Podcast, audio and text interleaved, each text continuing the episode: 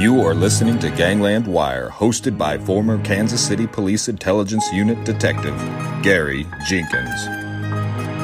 Hey, all you wiretappers out there, welcome to another uh, show. I uh, really appreciate y'all tuning in. I have a special show for you today from, uh, we always talk about out of the mouths of the men that did it. So, you know, we talked to, uh, we talked to Ken before about a book he did, uh, Great Escape of 1931. Well, we'll ask him exactly what the title of that is, and I'll have a link to it. It's a, it's a pretty interesting story. And, uh, but he was also a correctional officer up at Leavenworth when every mob guy practically in the United States went through there at one time or another, and he has some great stories. So, Ken, welcome to the show. Glad to be here. They, folks, they, folks, this is Ken Lemaster, and and how many years did you spend at Leavenworth? Uh, I actually did 32 total years in corrections. Started out with a military prison, worked at the Kansas State Penitentiary for a year, and then did 27 years uh, with the U.S. Penitentiary at Leavenworth. So um, we talked before about your book. Tell the guys here what you're. I know you have three books, so tell them a little bit about your three books. Um, I started out with a pictorial history in 2008 of the uh, United States Penitentiary, uh, carrying the history through in photographs. The second book was on Fort Leavenworth. The third book was about the city of Leavenworth. They were all pictorial histories. And then the story uh, that's inside of the book Leavenworth 7, the deadly 1931 prison escape, all centers around Frank Nash and the group of individuals that were sent to Leavenworth with Frank Nash that what that that did the last armed train robbery in Oklahoma Indian Territory history. Oh yeah, I remember Nash, that. Nash was the uh, uh, mastermind of the train robbery for an Oklahoma outlaw by the name of Al Spencer. Everybody had kind of made fun of Al Spencer because he, his he always wanted to be known as like the, the next Jesse James, yeah. uh, great train robberies and stuff like that. And and the only problem was is, is old Al. Every time he robbed a bank, it was always in a rural area, and he'd only get away with like 17 bucks, 25 bucks. yeah. And the media went to making fun of him for quite a period of time. So he decided he wanted to make a big splash. And, and for most, a lot of people that don't know, a lot of your early uh, movie, cowboy movies that are silent movies, mm-hmm. Al Spencer actually appears in some of those movies as himself. Well, he had this big flaming ego, and he decided one time, well, we're going to just, I, am going to break the mold and I'm going to do something big. so he decided to rob the Katy Limited in Okesa, Oklahoma, of the MKT Railroad, and he got Frank Nash to plot it. Well, Frank Nash was a master plotter. This guy would go in and he would plot out every escape route, plus the robberies and stuff. And he had told Spencer and his group, don't touch any of the federal bonds. We could talk our way out of McAlester, which Nash actually did about three times yeah. over the course of his criminal career, but I can't talk myself out of Leavenworth. Yeah. Well, Spencer decides to go into town and tell everybody, hey, we're going to rob the Katy Limited in Okesa just to show that I'm big time. So the night of the robbery, the hillside's got hundreds of people all over it. The next morning, when they were investigating a robbery, they found cigarette butts and trampled grass and everything, or all these hundreds of people that come down here and watch this robbery. and, well, long story short, they send Nash and uh, six others to Leavenworth. Al Spencer meets his demise in a shootout with uh, U.S. Marshals and deputy sheriffs. And Nash gets to Leavenworth, and yay, lo and behold, he talks himself out of Leavenworth. he gets in with the, he's a cook inside the uh, hospital, and the AW then had to eat at the institution hospital.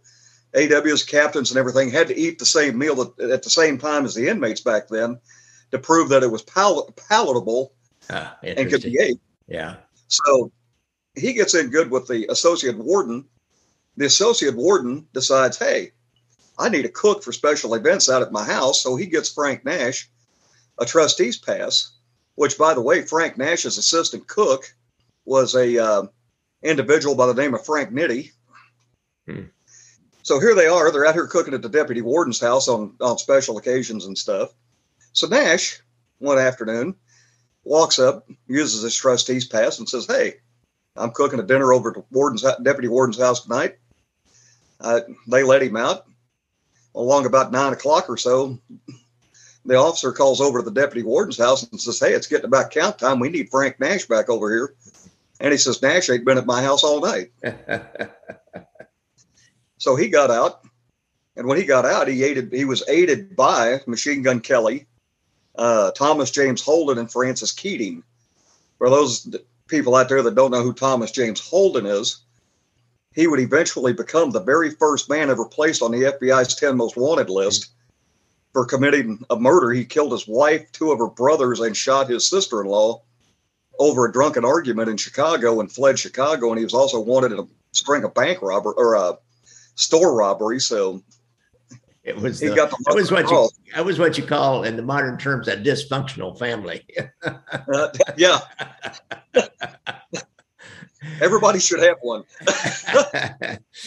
but so uh, so go ahead with your, your story. They they they're gonna they they're, they're out. Sounds like and now Nash knew that Machine Gun Kelly and and these other two guys were sitting outside and and right and they were waiting for him to slip away. So and and the funny part about it, they you know the book goes through how they got the weapons inside the institution, the breakdown of, of how they figured out how to get it done inmates that were in and then inmates that were out because they couldn't trust them because they were running their mouth and stuff like that.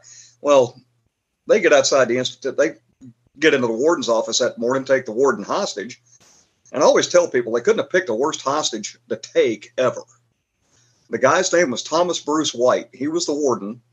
He was an active uh, FBI agent at the time he was a warden. Yeah. He had started his career as a Texas Ranger and became a railroad detective when he got married and enlisted and was trying to enlist in the army in World War One.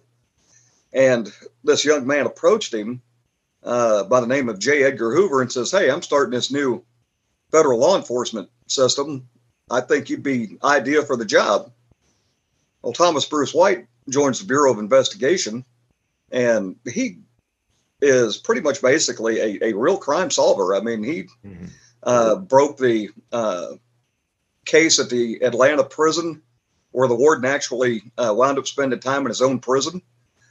Uh, he had been the principal investigator for the Osage Indian murders, which is covered in a book called uh, Killers of the Flower Moon, mm-hmm. Uh, which is also now being made into a movie. I heard that. and uh, when he gets done with that case, of course, there's signs of corruption and stuff going on inside of Leavenworth. And they send him to Leavenworth. They call the warden to Washington to let him know that, hey, by the way, you're being fired. Mm-hmm. Uh, and Thomas Bruce White takes over. Well, White, uh, you know, being the individual that he is, uh, starts talking to staff, starts talking to inmates, and figures out some of the corruption. But the biggest problem White was facing was in the era of the gangster, and the Depression era, an institution that was designed to hold 1,500 inmates was now holding 4,000. Mm-hmm. So anything to keep people occupied was what they were doing. Well, these guys masterminded this escape, took the warden hostage on December 11th, 1931, went down the front steps of the institution, and didn't make it very far because they get out to the street and they commandeer a car, cut out towards uh, the West. And driver, guy by the name of uh, Charlie Berta, looks over to Warden and says, "Which is the fastest way out of here?" well, he tells him if you follow this road uh, west, it'll get you to Atchison in about 20 to 30 minutes, and you can go across the bridge at Atchison and be on the back roads of Missouri. Nobody'd ever know where to find you. Well, Berta decides he's lying to him and he takes a left instead of going right. And just as soon as he leaves the road, uh, he leaves an asphalt road onto a dirt road, which is bogged down in mud because it's been raining for the last month. yeah. And the and the story starts there. It, it, it's I mean, it, it, it gets wild, folks. We don't want to give away all of it, so it, it really gets wild after that. I, I know that. I read that book. It's, it's a well written book, and, and and so I highly recommend you guys go out and and and snag that book. It's interesting. And just a little addition: of Frank Jelly Nash was also the guy they were trying to uh, uh, keep from being sent back to Leavenworth when the Union Station massacre happened. So he, he was a really important character in those uh, 1930s bank robbery gangs. Uh, you know, the now, most interesting part about Nash, uh, I've got the Union Station massacre FBI report, the entire thing, and I've actually got a different spin on that. I I don't think they were trying to break Nash out. I think they're trying to kill him. Oh, really? He knew too much. And, and, well, not only did he know too much, but you got to remember back in 1934, they were going from the old time outlaws. They didn't want the old time outlaws. If you think back and uh, look at the movie uh, where Johnny Depp played John Dillinger. Yeah. And John Dillinger's in Chicago, and they walk him into this place uh, where all these phones are hooked up and organized crime is getting its feet in the door. Yeah. Uh, they they they were really telling these people that there was no place for them. They were bringing too much heat down on them. Yeah, that's true. And, and Nash was a mastermind in in criminal activity, and he was an old outlaw. Yeah. And, and you know, it's it's they. I really think that instead of trying to break him out, they were trying to get rid of him because a lot of those outlaws they were trying to get rid of. I mean, organized crime helped bring down Dillinger in, in, the long run. Yeah. And an amazing an amazing fact about that was is as Thomas Bruce White's brother uh, was also with the Bureau of Investigation. He is actually the man that shot Dillinger going down the alley. so, Small so world, that's oh yeah, and but yeah, Nash was they were pretty much basically trying to get rid of those those rogue gangsters. Yeah. And either trying to get them sent to prison or they they knew they weren't going to go back to prison very easily. They were just they were popping them off themselves. And they wouldn't stay in prison either. There were several prison breaks during that time, or you know, oh, yeah. conning their way out or whatever. Yeah, when so, I was doing research on Leavenworth Seven, one of the interesting things I found in the National Archives in Kansas City was they had the um, hotel register for the uh, hotel, the Arietta Hotel that they were hiding out in in, in uh, Illinois. And the interesting part was is is how they showed how they were doing their uh, aliases, but in an adjoining room right next to Frank Nash was Evelyn Frechette and her name is actually written on the in the, in the register by her, Evelyn Frechette. And that was Dillinger's girlfriend, right? That was Dillinger's girlfriend, right. and shortly, uh, shortly before Dillinger got out of the Lima jail, his crew was broke out of the uh, Indiana State Penitentiary at Michigan City in the exact same fashion that the Leavenworth uh, Seven got out of the front door of the prison. Oh, interesting. So now let's talk about your time in Leavenworth. And, and so, first thing, I want you to tell me again that story about Russell Bufalino. This is a great story, guys. Yeah. I was an officer working a cell house during day watch, and the mafia guys were all standing there waiting to go to lunch. And Russell Bufalino standing there, and we're just making small talk before I run them out to chow. And I look over at him and I just ask him, I said, So what did you do with Jimmy Hoffa?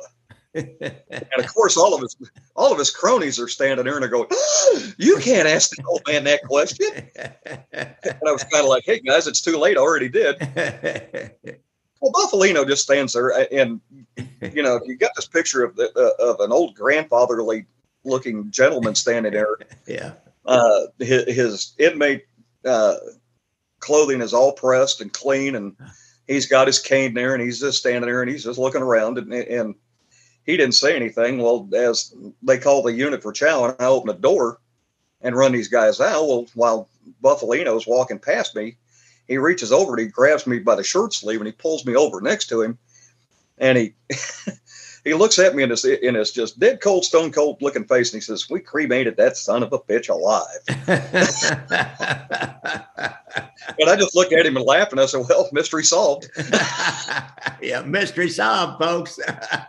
yeah, and, and, it was just like you know, I got to think about that. And I was kind of like, man, I, out of all the ways in the world to go, I I wouldn't pick that one. Really? Well, you know, they were, they were mad at him. They didn't want him to come back, and and he was he was trying to come back as the head of the Teamsters. And they they and, had and, they had things going the way they wanted them going. So, and, and when I first started at Leavenworth, uh, 1983, all of the old guys were in D cell house, which is the second oldest cell house uh, in the institution, mm-hmm. and it's currently the only cell house that is been left in its original state. Oh, really? After they remodeled the other three and left D cell house as its original uh, condition. Well, they're all down on the on the main floor, and they're all in cells. You've got uh, Sonny Franzi, Russell Bufalino, Christian David, and several others down the row, and it's kind of and. It, it, it's they dubbed it Mafia Row because every single solitary guy on that range was pretty much basically either a, a head mobster or the the uh, for lack of better terms, the mobsters caretakers, the guys that were supposed to protect them and, and keep them out of trouble and keep them away from other inmates and, and things like that. And it, it was just kind of interesting uh, how they had it all set up and and you know, there's a lot of people when I sit there and make the comment, I say uh, Christian David. A lot of people don't have a clue who he is. Yeah, I was going to ask. Actually, I was just looking at my phone. I don't recognize that name. Who is that? Christian David uh, was a French heroin smuggler oh. that was involved in a French connection. Okay. But he also had been suspected of being involved with the John F. Kennedy assassination. Hmm. And when the French decided to uh, have a trial, they did what was called uh, a trial by absentia. Yeah, I've heard of that. He wasn't there, so they they went ahead and tried him anyway and found him guilty. Well, one afternoon, I'm back at the rear quarter, which it's kind of hard to explain. A rear quarter is a is a it goes into the dining room and the auditorium area, but it also lets you out of the east and west side of the institution. And it's a controlled door situation. And they always have an officer back there during open hours. So I'm back here working one afternoon. This lieutenant comes back and he says, Ted, he says, uh, you're going to have Christian David come through here in a few minutes. Uh, he's on a pass going to the hospital. Just process his pass and let him out the door, but don't say anything else and don't let him know. Don't act like you know. And I said, don't act like I know what. And about two or three minutes later, here comes this uh, transport van backing up to the rear quarter yeah. on the east side. So I'm kind of like looking at this and I'm like, okay, I, I know something, but I don't know nothing. well, anyway, Christian David had been uh, tried and found guilty of uh, murdering a French detective. Mm. And a couple of minutes later, here comes David down the hallway. And a lot of those uh, old mobsters, they were really kind of funny how they used to uh, motor around the institution. They all had canes. Mm-hmm. Yeah. And, and, they all did the, they all did this little shuffle and they would do the little shuffle and a little cane coming down the hallway like, you know, they were 95 year old men. Yeah. And they be coming down, he come down the hallway. So I process his pass, look at him and I tell him, okay. So I walk out and I open the grill door and he looks out and sees that van, but he don't think much of it. And as he's walking through the door, the back door of that van comes flying open. And here is the uh, French detective's partner in the back of that van, and he recognizes him. Oh boy! so he knows what's up. He's yeah. going back to France. Yeah. And the fight is on. You would have thought Mike Tyson had just showed up. Oh, really? now this little this little old uh, wavering man became quite the quite the chore to get down, and and uh, the French have a different way of uh, transporting their inmates. we got this guy down, and uh, the two French detectives that were in the vehicle get out, and they actually roll this guy up in duct tape. Oh, really? from, from his shoulders all the way to his ankles. and, and, it's like we're holding this guy down and they're rolling this guy up in duct tape, and we're like looking at them like, okay, okay. and when they get they get him wrapped up in duct tape, they go back and they put two loops, one in the middle of his back and one in the middle of his right about the knee level, and they tape that down. And the two loops are actually to pick him up. Pick him up. and they pick him up and throw him in the back of his van like it's Samsonite luggage. Oh God. and, and, off they go. And me and the lieutenant are standing there looking at each other like, uh, well, you know, win in France. win in France. but but and off he went. So you know he. Uh, I, I don't. He's probably dead by now, but it, he got life in, in a French prison. Yeah it was just kind of it was just kind of interesting how they they did things. And that was that was a good one. So he yeah, was so duct, he was in with the, a lot of problems. Yeah, really. Yeah, duct tape. There's a song that says, "Give me a little duct tape to patch up my life." You know, I don't know how many things I've patched up with duct tape. It it it's useful for anything. I've kept cars going for you know several hundred oh, yeah. miles with duct tape. oh yeah but, but uh, so they had him in with the mob guys. That's interesting. Well, you think was that because of age? Or they put people, group people of a certain age and a certain, you know. Well, I mean, was that, he was grouped by age, but I'm pretty darn for sure that probably Christian David, even though he was a French uh, heroin smuggler, probably had some type of connection with the mafia right. and had connected with the mafia. So because there, was of, that French connection heroin came to, to New York and Montreal, and and it was connected right. to I think the Bonanno family at the time, and and or maybe Lucchese, I can't remember, but they were connected. They were Bob connected. That was a whole, you know, uh, uh La Cosa Nostra in, in, the United States, and uh, oh, yeah. uh, Les Milieux, I think they call that in France. You know, the Corsicans mm-hmm. and the French uh, uh, organized crime over there. So interesting. Now, now let's talk about another guy who uh, who I know, uh, you know, kind of used to know a little bit, and every policeman knew him was up there a lot. And I know a lot about him, and, and he's a good guy. He, he's one of those guys, uh, James Junior Bradley. I've had some. Uh, I, I, need to do an interview with his grandson. I've emailed with him a little bit because he he appreciated that when I talked about Junior before that uh, I kind of gave the other side of Junior. He's a good guy. He's pleasant. He's uh, he helps people out. You know, when Junior got out, the penitentiary the last time he moved into an assisted living place over in Columbus Park and uh, the North End or Little Italy. And, and he, I had two different people report to me and they weren't, you know, these were just people and they didn't even know, one of them didn't even know who Junior Bradley was, that he had these mob connections and talk about how he helps people out. You know, when you're new there, he'll like make sure that you, you find this and find that. And, and he said all the little old ladies down there were, were so grateful, you know, because anything they needed anything lifted or handled or carried, Junior was there to help. And, and then I know another guy that was was in the joint with him for a little bit. And and and he said, yeah, Junior would, was the kind of guy when you were new in, if you know somebody if he knew you or somebody had sent word to him that you were coming then junior was right there to help you out. So tell tell me tell me your memories of, of junior bradley.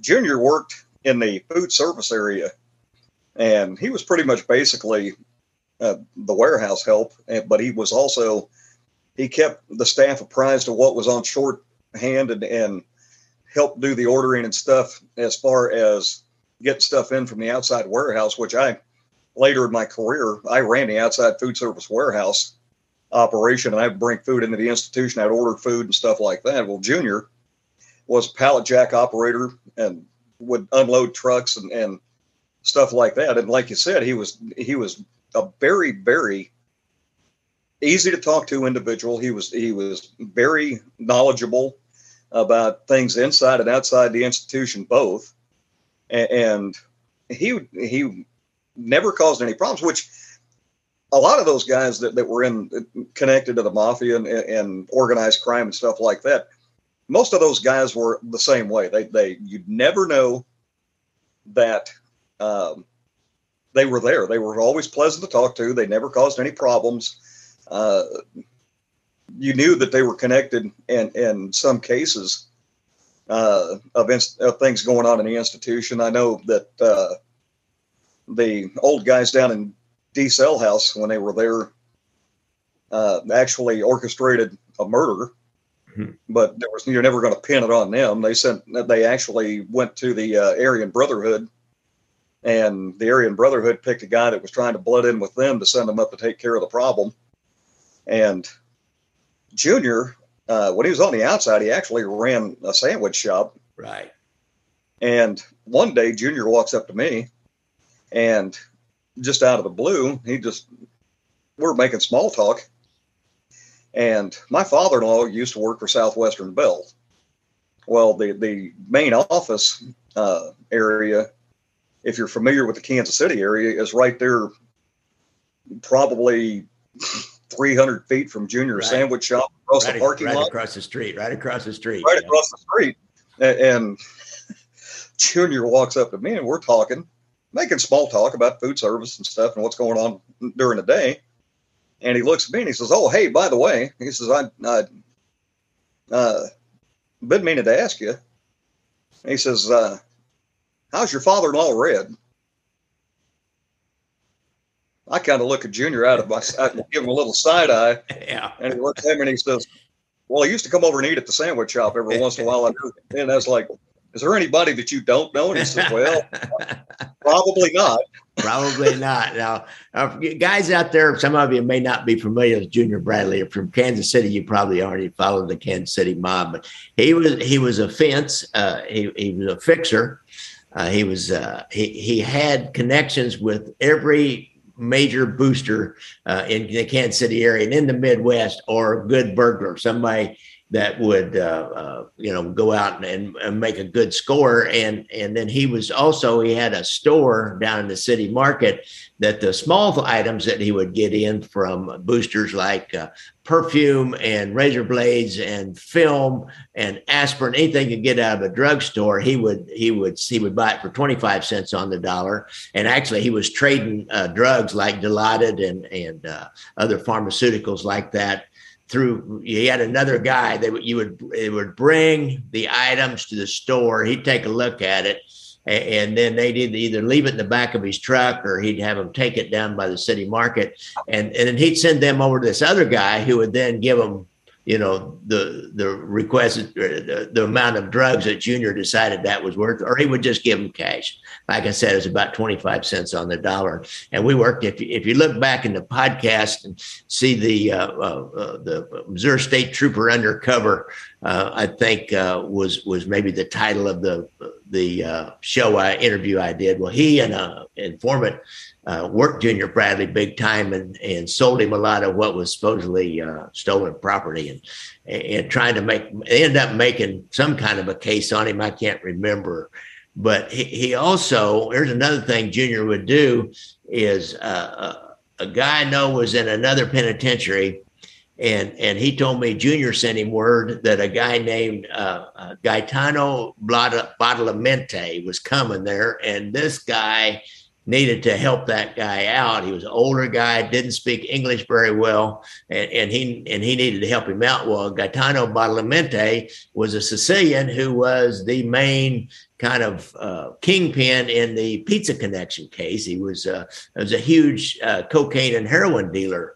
Uh, and so his the pizza connection case was after the French connection, so it was it was the next big, huge, big uh, Sicilian uh, French, uh, uh, kind of international uh, Turkish drug connection uh, and Colombian drug connection into the United States. So, so Junior was that kind of guy. He was always fixing things and, and making connections. We were on a, a phone and somebody called Junior down there to sandwich shop and he was the guy was worried his son was getting ready to do a bit up in Leavenworth, and so he's talking to Junior about you know what does he need to do. So Junior said, "Well, let me make some calls, and and I'll make sure when he goes in that he's taken care of." Of course, I think Junior probably probably got paid for that. They didn't really talk about pay, but uh, kind of goes without saying. So that was that was a little bit of, of Junior's, and you probably saw some of that kind of, of stuff. Oh yeah, yeah. Junior was always Junior was always in the know he knew everything that was going on. Yeah. Uh, and and like you said, he was a fixer. He if some of these guys coming in, uh, and he probably did the same thing for this guy's son. When they came in, you know, these guys really have nothing, yeah. and all they get when they get there is that you know inmate clothing and underwear and and a, a bar of soap that's about it looks like a travel size bar of soap. really? You know, something you could wash your hands with and, and it's gone. And it's kind of like the uh, junior would always make sure that uh, they would take up a collection for this guy and guys. And what I mean by take up a collection, they would go down to the commissary and somebody buy an extra tube of toothpaste. Mm-hmm. Couple, another guy would buy a couple of bars of soap. A couple of guys would buy, you know, a couple of things to eat, bags of chips and stuff like that. Yeah. And, and, this guy would show up, and, and, they just made sure that he was it, it, he hit the ground running and and yeah. had things had things to take care of take care of him until he was able to get into the commissary and get uh, you know into getting himself set up. So yeah, and I mean it's you'd see it all the time, and of course you know, there's rules and regulations about inmates giving anything of value to another inmate. Well, yeah. it's kind of like, you know, they, they, they, find a way to do it. I oh, mean, yeah. it, it's, it's, it's on the, it, with them, it's on the up and up. So I'm, yeah. and Junior, Junior was just, yeah, he knew everything that was going on in the institution. He worked for me in food service, but he also worked for me in the commissary because uh, for a period of time in my career, I was also uh, out of the business office, and I worked the warehouse section of the business office, which also ran the uh, inmate commissary. Mm-hmm. And you know that's where uh, and how I really got into these guys is we had a crew that we caught stealing when we did an inventory, and we decided we was going to fire the the entire crew. Well, my boss Peggy comes to me one day and she says, "Well, you're going to the commissary next quarter." Uh, pick your crew. Well, uh, by crew stealing was that you mean inmates or uh, yeah, the officers? inmates were stealing out of the commissary. Inmates were stealing out of the commissaries. Yeah, right. I, I understand that happens every once in a while. and, and, when I picked my crew, um, I actually picked all the mafia guys. Yeah, uh, interesting. Uh, yeah, my boss came in the Friday before the commissary was due to open when the inventory was over. And she said, Well, have you found a crew? And I said, Yeah. I said, They're all down here now. she walks back in the back. She looks up and she's like, It looks like Little Italy. Little Italy. And like, There's one thing I do know about do do know about mobsters. They're not thieves. not small time thieves. Yeah. you know, but, do, do, you remember? do you remember any of the na- other names that were in that crew? Oh yeah, that, uh, that's when I hired John Stanfa for the first time. Huh. And, and Stanfield, being a, a true Sicilian, yeah, uh, speaks with the old Sicilian brogue, mm-hmm. and uh, you know he he was the head of the Philadelphia family for you know quite some time, and and his storyline is really kind of wild because his storyline includes a, a, rolling gun battle down a major freeway in, in yeah. Philadelphia where they were trying to kill him and his son. Yeah. And his son actually wound up getting injured. And he was he was always a real colorful individual to talk to, and he was always, you know, I had I was sitting there one night and I was throwing commissary out the window at these guys that were shopping, and we had this one guy in the in the line, and he just started running his mouth, and I'm just kind of like, before I could say, I'm, I'm getting ready to say something, before I say anything, Stanfa looks over at this guy and he sits there and he says, You needed to shut your mouth. this guy looks up at him and he sits there and he says, Who the do you think you're talking to, old man? And he looked at him and sat there and he says, Oh, old man, your ass. and I mean, they went into an exchange that was going back and forth. And I'm just sitting here actually watching it, like I'm watching Royals or something play a play a play a game. And I'm like, and finally, one of the other inmates out in the hallway reached over and jerked this guy backwards out of the window, and he whistled up in his ear and told him, said, uh, "You know, you may want to leave that old man alone because he could bring a lot of problems down on you." And the guy instantly found out who who he was talking to, and he shut up and he even actually apologized. Oh, I'm sorry. And he even apologized to me, and I was kind of like, "Hey, wow. cool, yeah." Now that we understand each other, that's a good one. yeah, and and when you would get on the man, I'm, the funniest part was is is every time somebody would mention the name John Gotti, mm-hmm. and Stanfa was there, he would go into an absolute tirade about that filthy piece of trash. He's not a made man. He's not a mafia member. He's not it's, like, calm down, you know. Wow. It, relax. I mean, he would get his blood. That would get, and he told me one time. He says, he says, yeah. He says that. He says, I don't like that piece of trash. He's nothing but a neighborhood punk. Who, who likes to think he's a gangster, but he's he's just nobody really in particular. And, uh, and he says that man uh, did an unsanctioned hit on two of my friends out in front of an eatery in New York City. Yeah and he says uh, two of those guys that pulled the trigger in that uh, shooting, uh, my bosses were looking for somebody to, to, do a particular job, and I found them somebody that could do that job and dropped two of those bodies. and I said, "Sorry, you confessing?" He said, "They already know I did it, so it's." I'm not telling anybody anything new. He says, "Yeah." He says, "I he says, "I'll I'll tell anybody in the world. That, yeah, I'm I'm the one that I'm the one that paid for that hit. Those two guys needed to go, and it's like, hell, you know, whatever floats your boat, I guess. Really, but and, but Stanfa, he he would always go down to the dining room, and, and one of the things about Sonny Franzese when he was there, when he came in, all of the families, the, the, the different crime families, they never sat together they would sit in various different places in the dining room. And when Sonny got to the institution, he told him that's going to stop. Hmm. When you're in jail, uh, families aren't separate. We don't want these punks in this jail thinking we're weak. Hmm. That's good.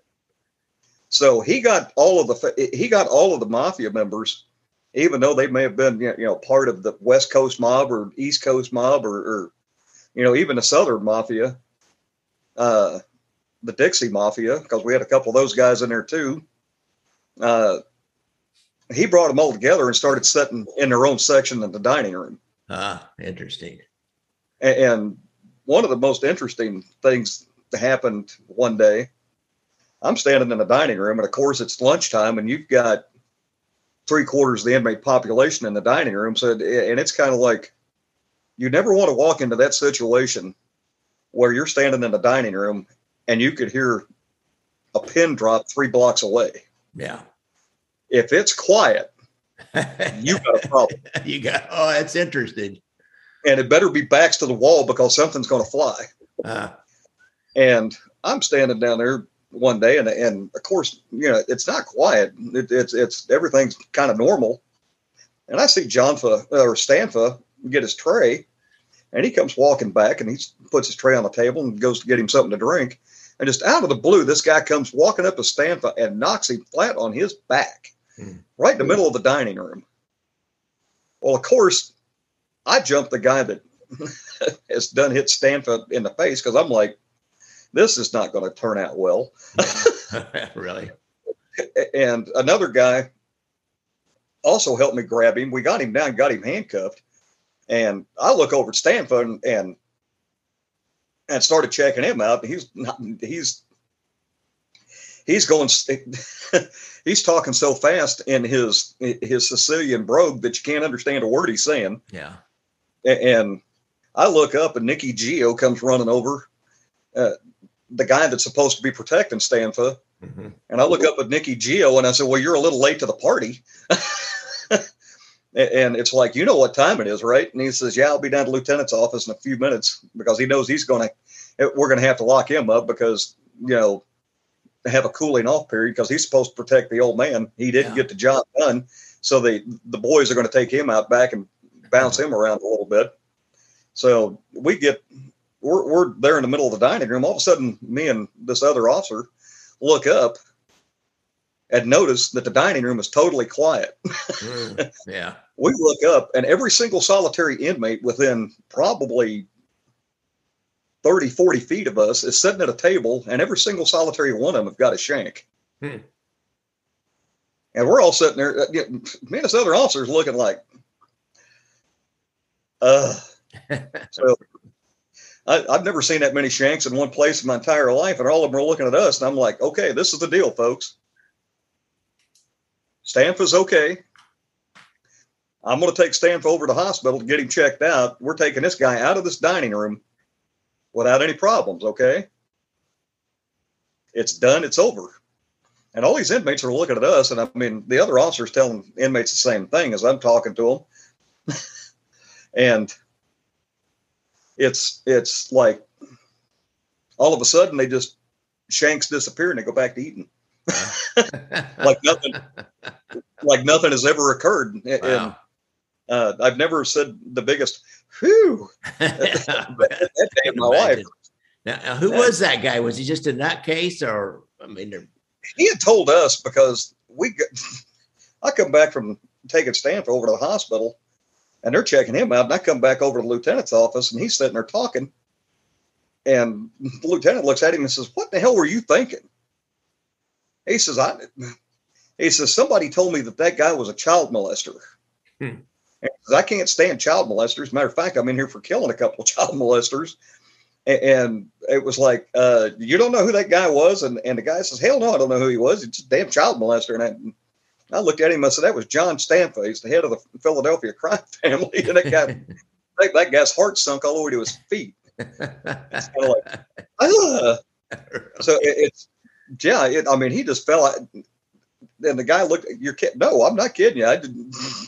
I know an awful lot about John Stanfa. So yeah, it, and the guy we had to get him out of the institution right then and there. We sent yeah. him to another joint, and Stanfa was he would. I think he spent two days in lockup just to make sure that they there was no retaliation or whatever going on or, or anything. And I talked to him during those two days, and he's like, "There ain't nothing going on." He's that guy's out of the joint. Yeah. He says, "No, I ain't going to guarantee something ain't going to happen to him at the other joint, but hey, you know, that's life." Yeah. And it's like, it's, and it's exactly what it is. And, and you know, Stanfa, one of the uh, key pieces of uh, advice Stanfa gave me uh, we were talking one day and he looks at me and he sits there and he says, you know, he says 122 caliber round behind the right ear solves a lot of problems. it's cold dude there. and, and, it's kind of like, uh, I said, yeah, I bet you, you know a lot about that. He just kind of grinned at me. And, and, I mean, it was just kind of like it, it was really kind of funny. the, the, the, it, these guys could be funny, but boy, I tell you what, when they were down to business and, and the one the story I was telling you earlier, where uh, the old guys had a guy actually hit, was at nine o'clock at Leavenworth. They close up the institute. They have a period of if you want to go lock down in your cells at nine o'clock, they would run you upstairs and we'd lock all the doors, and then we'd come down and we'd block the stairwells for people going up. Well, in D cell house where all the old guys were, Bufalino and all those guys, they were downstairs. Well, at nine o'clock, they're going to bed. Well, we had this one inmate upstairs that would get up in a cell and turn a radio on and start singing and dancing and, and doing whatever, making a lot of noise. And they sent that they got a hold of the Aryan Brotherhood and told them, said, Hey, you know, could you send this guy a message?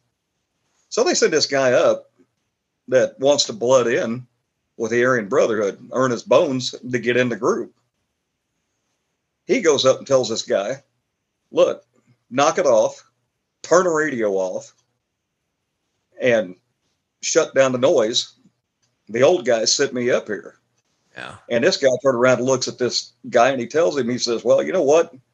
I'll just make a punk out of you. You ain't nothing to me. I'll make a punk bitch out of you. well, game on. So they did their due diligence with going to the shot callers inside the penitentiary, and, and every penitentiary's got a, a, a committee of its own. If there's something going down in the institution, like a major hit, they're going to kill somebody or whatever. Uh, they'll actually send feelers out to other groups, the, the, the Crips, the Bloods.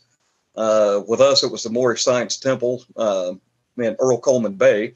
He was the major shot caller in Leavenworth. He was part of the DC crew that came from Lawton when they sh- uh, Lorton when they shut it down, and uh, he was a major player.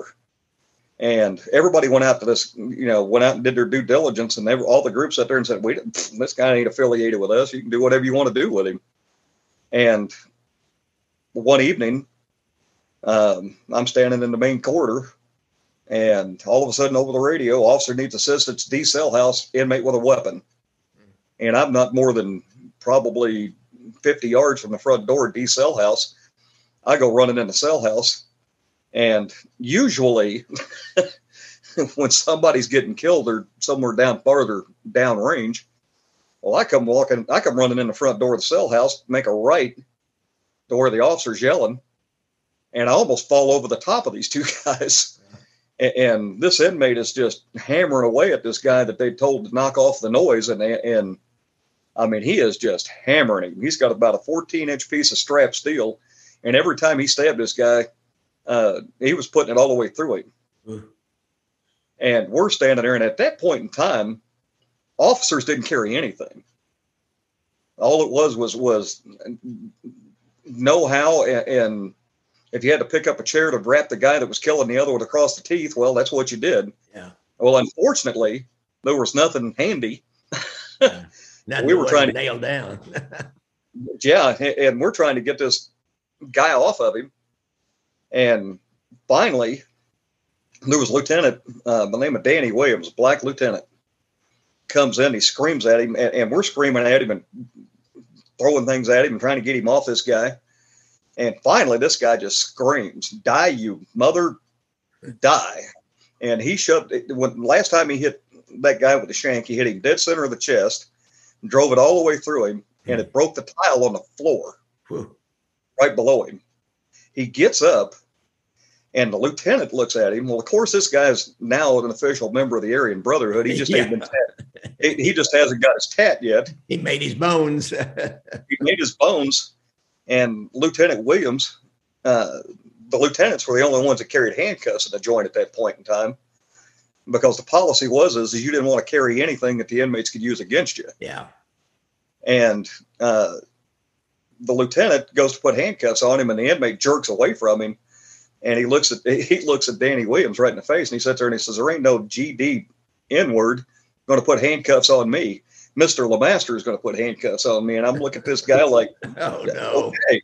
Oh no. So I took I, I took the handcuffs from the lieutenant and put them on him and, and took him down to lieutenant's office. And on the way down to lieutenant's office, I mean, he's like uh, I asked him, I said, so what was up with that? And he looked at me and he sat there and he says, it's just business, boss, just business. Huh. we took him to, we took him to court down in Kansas City. He gets in the courtroom and of course his lawyer during pre-trial uh, hearing says, you know, my client here is really not guilty. He's a victim of that. this inmate reaches over and he jerks his lawyer back down in his chair and stands up and he says, he says, don't listen to this guy, what he's got to say. He says, I'm guilty. He says, I enjoyed doing what I was doing. If I had to do it all over again, I'd do it all over again. I'd kill that SOB as dead as he'll ever be three times over. And it's just kind of like, well, I guess that there goes the day in court. And, really? and judge pretty much basically said, well, since you feel that way and you're admitting guilt, uh, I'll just go ahead and pass sentence now and give you a lifetime of thinking about it in the federal penitentiary. yeah. And and the guy's still alive, and he's in his seventies now, but he, he's and he's old and crusty, but yeah, he's he's still alive. Well, and, you know, there's some people out there. I used to see them. They'd come out of a stretch, and they'd be all fit and healthy. And as soon as they hit the streets, they'd start doing drugs and, and living this dissolute lifestyle, doing crime until they they got pinched again and, and caught another oh, sentence. Yeah. And, and it's almost like they wanted to get caught. It was, I called, I told this one guy, so you're like an institutional man. You can't survive out of the institution.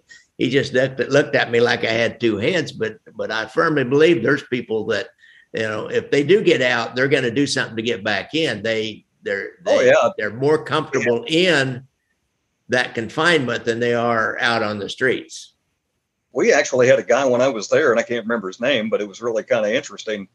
He had been in the institution for, I mean, I got there in 1983, and he had been in the institution for 25 years before that. Yeah. And his bit was for bank robbery.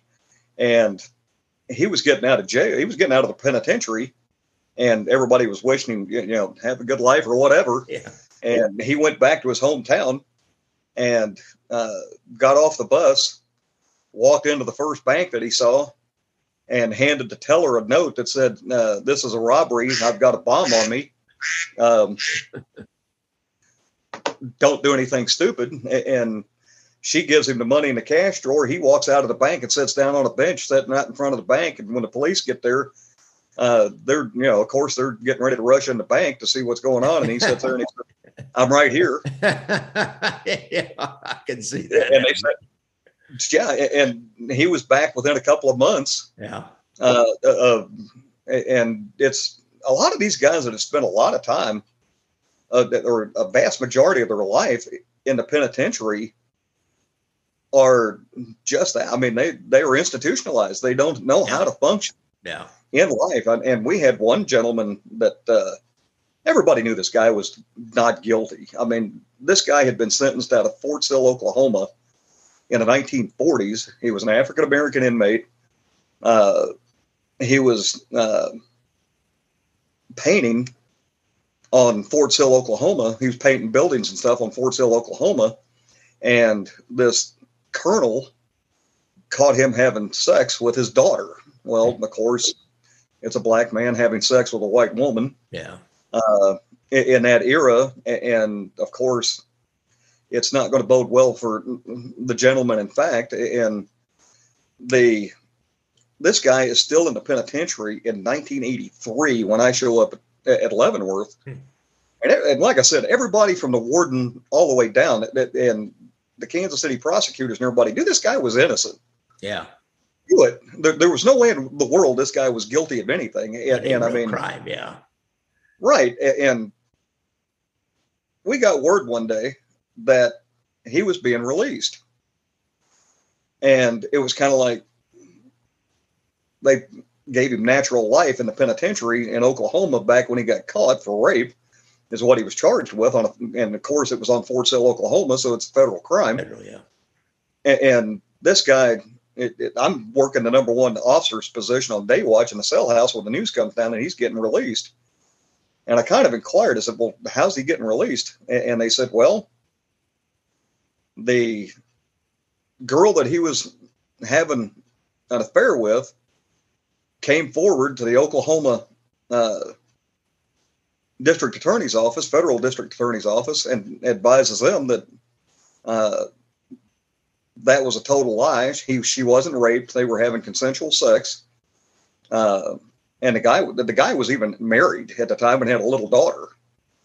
And he because he corresponded with his daughter and stuff, and he was the guy was not totally illiterate, but he was probably seventy percent. Yeah, and, and, other guys would he would sit there and tell him what to write, and he would they would send the letters to his daughter, and when the letters came in from his daughter, they would read the letters to him and stuff. And, and it was inmates from all across the board did, that did this. It wasn't just you know the African American inmates or whatever. When he'd get mailed, any of the inmates that were available would read it to him and and you know, pretty much basic. They all knew that he wasn't, he, he was there unjustly. And she finally came to and told the story. And unfortunately for this guy, dad lived to be like 97 years old. and he he he told her that she was never to tell the story ever. And dad lived to be 97 years old. Well, she honored her dad until after the funeral.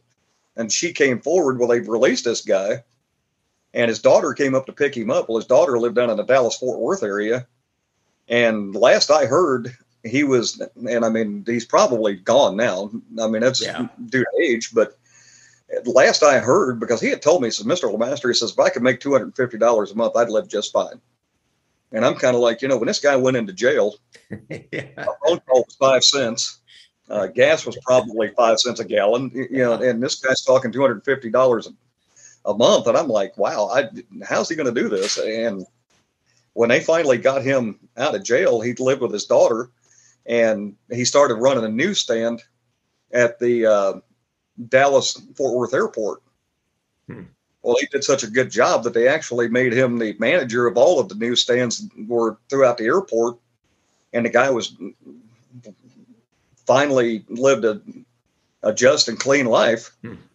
Um, and, and it's, you know, a lot of folks, you know, with as many people as are incarcerated in this country, you know, there's people that, that are probably there that don't belong there. Yeah, I mean, it's a it's, it's, a low number, but it's yeah, it, it's but they're there. It happens, and it happens, and, and a lot of times we know it.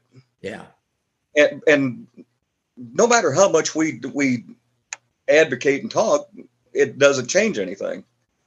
So it, it's you know, and I know there's people out there that have a grim look on on correctional officers and grim look on prison. Yeah and think that that you know we're all knuckle draggers that beat inmates all day. Well, there's and and we're no longer guards. We're correctional officers. And guards are an old is an old terminology prior to the 1930s. Yeah. In the 1930s, they started educating correctional officers, and, and they started educating them in, in, in, interpersonal communications.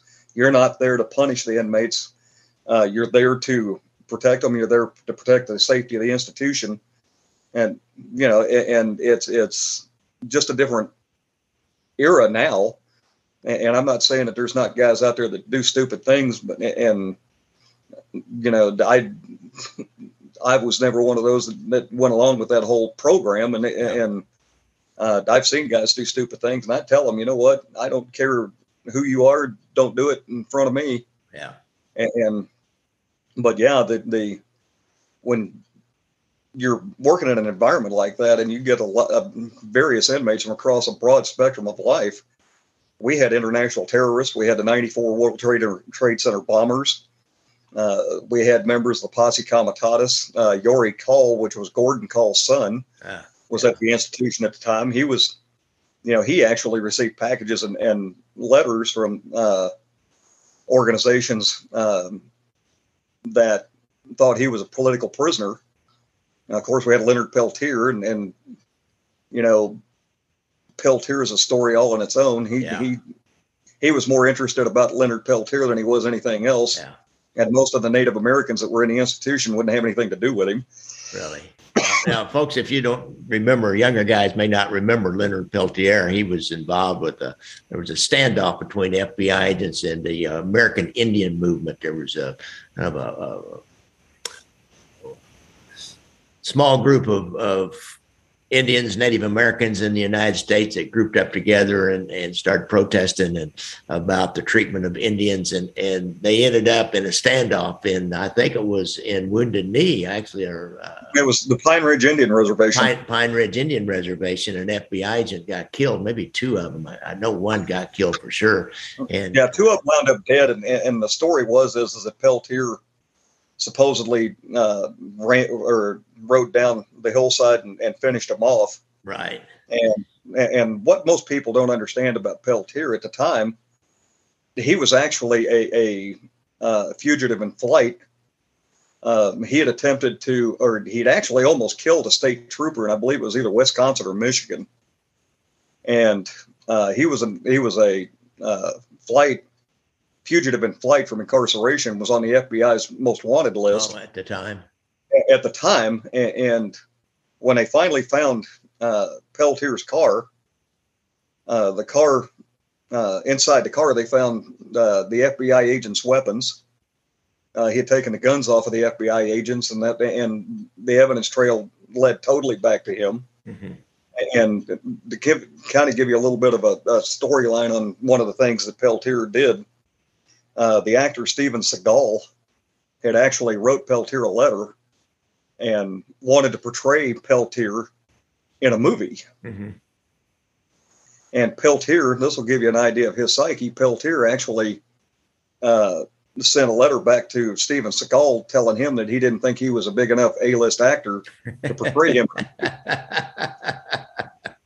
and, and, he used to get letters all the time. We'd see letters coming in from Robin Williams and and huh, yeah. uh, Robert Redford and all kinds of big celebrities and stuff would send him letters and and stuff like that. And, and he that that pretty much basically waned over time. Everybody with Hollywood, everything's about 15 minutes in, in duration, yeah. so it's kind of like, yeah, it, it's kind of one of those things that that you know here today, gone tomorrow type things. Yeah, and, really. Yeah, and when they got him, they sent him when Leavenworth became a uh, FCI. They sent him to Terre Haute, Indiana, and when he got to Terre Haute, Indiana. Uh, they sent word to the captain that you put him on a compound here in Terre Haute, we're going to kill him. Huh. And they sent him. I believe now he's in Lewisburg, uh, Pennsylvania. Hmm. But yeah, he he wasn't the the he wasn't the well thought of one of the most well thought of inmates on the compound.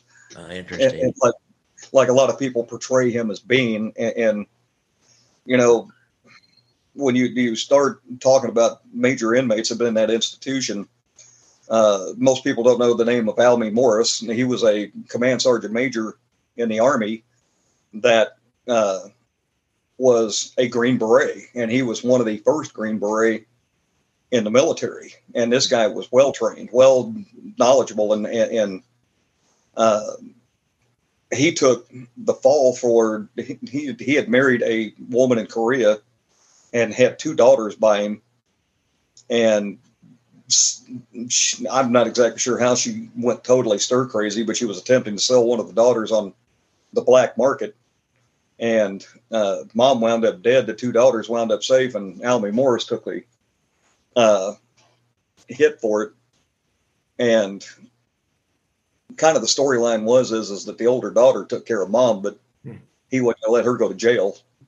So we had him, and, and I mean, you start talking mafia guys, you know, uh, DeLuna, we had him. Yeah, uh, he was there. Now DeLuna cracked me up one day because he was, we had started contracting.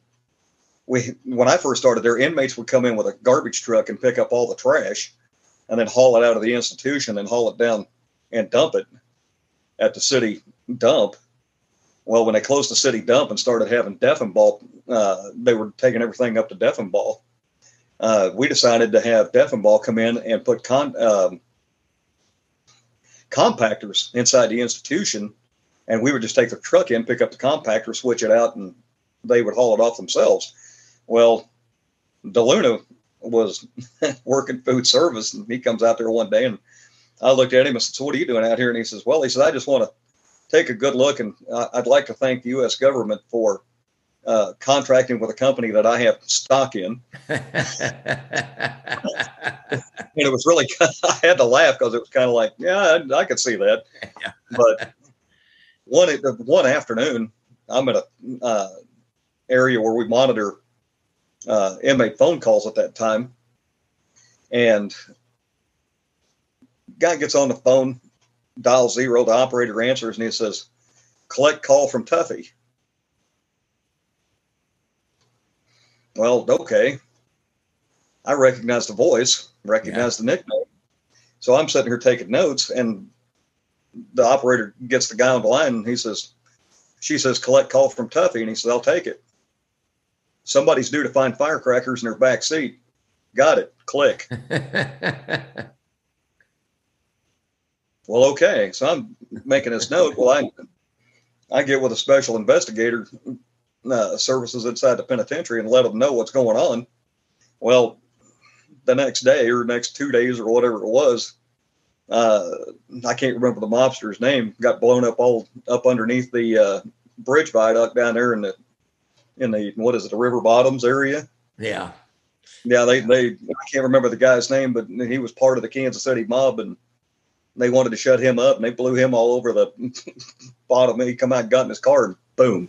Uh, oh, that yeah, that was uh, uh, uh Carl. Uh, must have been Parker T. Gary T. Parker. Parker T. Probably is who yeah, it was. I, and I believe you're right. It, it, the name really sounds familiar, but there was really a couple of, of them. Then there was Carl Spero uh, about uh, a year or so after that. So yeah. there was a couple, three of them along there. I, I can't remember exactly uh, one up was on Truman Road. They're all in the east side. So right. when you say a viaduct in the east bottoms, why you kind of like a general area. Yeah, it's it's kind of a general area, but it's yeah. it's kind of one of those and and you know and and having John Mandacina there and, and came back in and it, it, he worked for me for a period of time and and he was quite the gentleman and and you know he was one of those you couldn't even get a cuss word out of him. Mm. Uh, very well spoken, but he was very quiet, very polite. Uh, yes sir, no sir. He would do his job uh, and, motor around the institution. And him and John Stanfa were really tight. Oh, really? Uh, as they were going through the institution, and and it, it was kind of you know, and Junior was also there, and and it, they were all really tight. Now, now, John, John, let me let me tell you, folks, uh, who John Mandacina was. That's not a, a, real commonly known name, uh, even in Kansas City. He was he he ordered the last known mob hit in Kansas City. Actually, he was a bookie, and for some reason, he contracted with a uh, Peckerwood or a non-Italian named Patrick McGuire, who was just a professional thief, a professional criminal, bank robber, and kind of a traveling criminal, and and he contracted with him to to hit a guy named uh, Larry Strada, who was a bookie uh, underneath uh, Mandacina. And I, I think they'd gotten word that the government. This was back when sports betting was still illegal, which is kind of a shame. Yeah. How many guys did you have come through that penitentiary for bookmaking and now it's legal Lord, everywhere? I'm gonna tell you what, it's a who's who of who. Really? Uh, so, so yeah. he he orders, uh, he pays uh, McGuire to hit Larry Strada, and, and you know he uses Peckerwood, and he didn't follow the rules. I this whole thing was was ill advised. Uh, first of all, they didn't need to hit Strada. Strada supposedly had given the government a proffer, but you know, so what? You know, it's it wasn't worth all the heat that came down afterwards because it's and using a guy like Patrick McGuire. Well, he, you know, he, he's got no code. He gets caught on another crime not too long after that. And the first thing he does is give up Mandacina, and Mandacina ends up taking a taking a hit for uh, for paying McGuire to kill uh, kill Larry Strada, and, and, that was the last one. I think they learned their lesson from that. The next time oh, yeah. had several guys fall for a bookmaking thing was oh a couple three years after that. They just immediately pled guilty and took their little two or three year sentence and went on. Uh, it was. Uh, uh it, was ill advised. So uh, it's interesting to hear about what he was like as a personality. I knew he was a bar runner. He, had, he owned a bar, bartender, and bar owner. So he would have been uh, uh, you know, uh, good with people more than likely. But uh, oh yeah, I got a lady coming here shortly to pick okay. up the guns.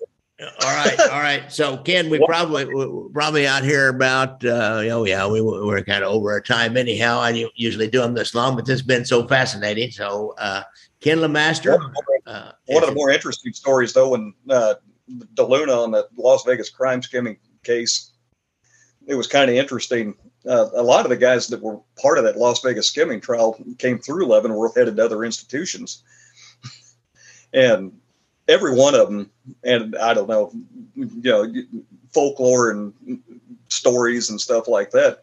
But I found it pretty interesting that uh, every single solitary one of them that came through, we had them in a holdover status. So they were in a the second floor of the hospital, and I was working that area at the time. Every one of them was talking and telling a story about, well,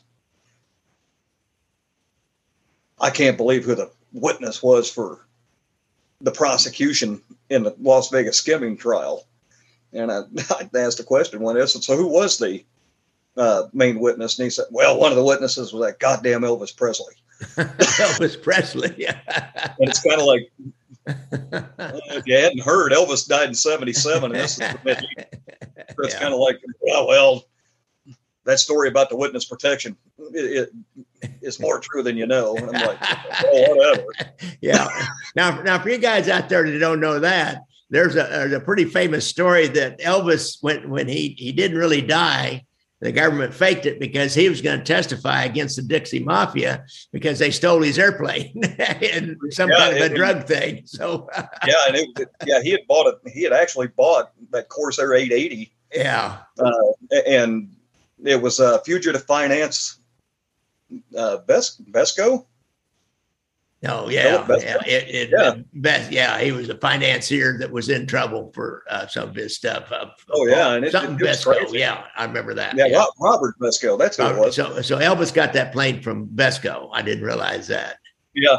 Uh, one of the more interesting things about that though is, is that airplane the only time it's ever been videotaped uh, taking off and landing was actually at the downtown airport in Kansas City, Missouri.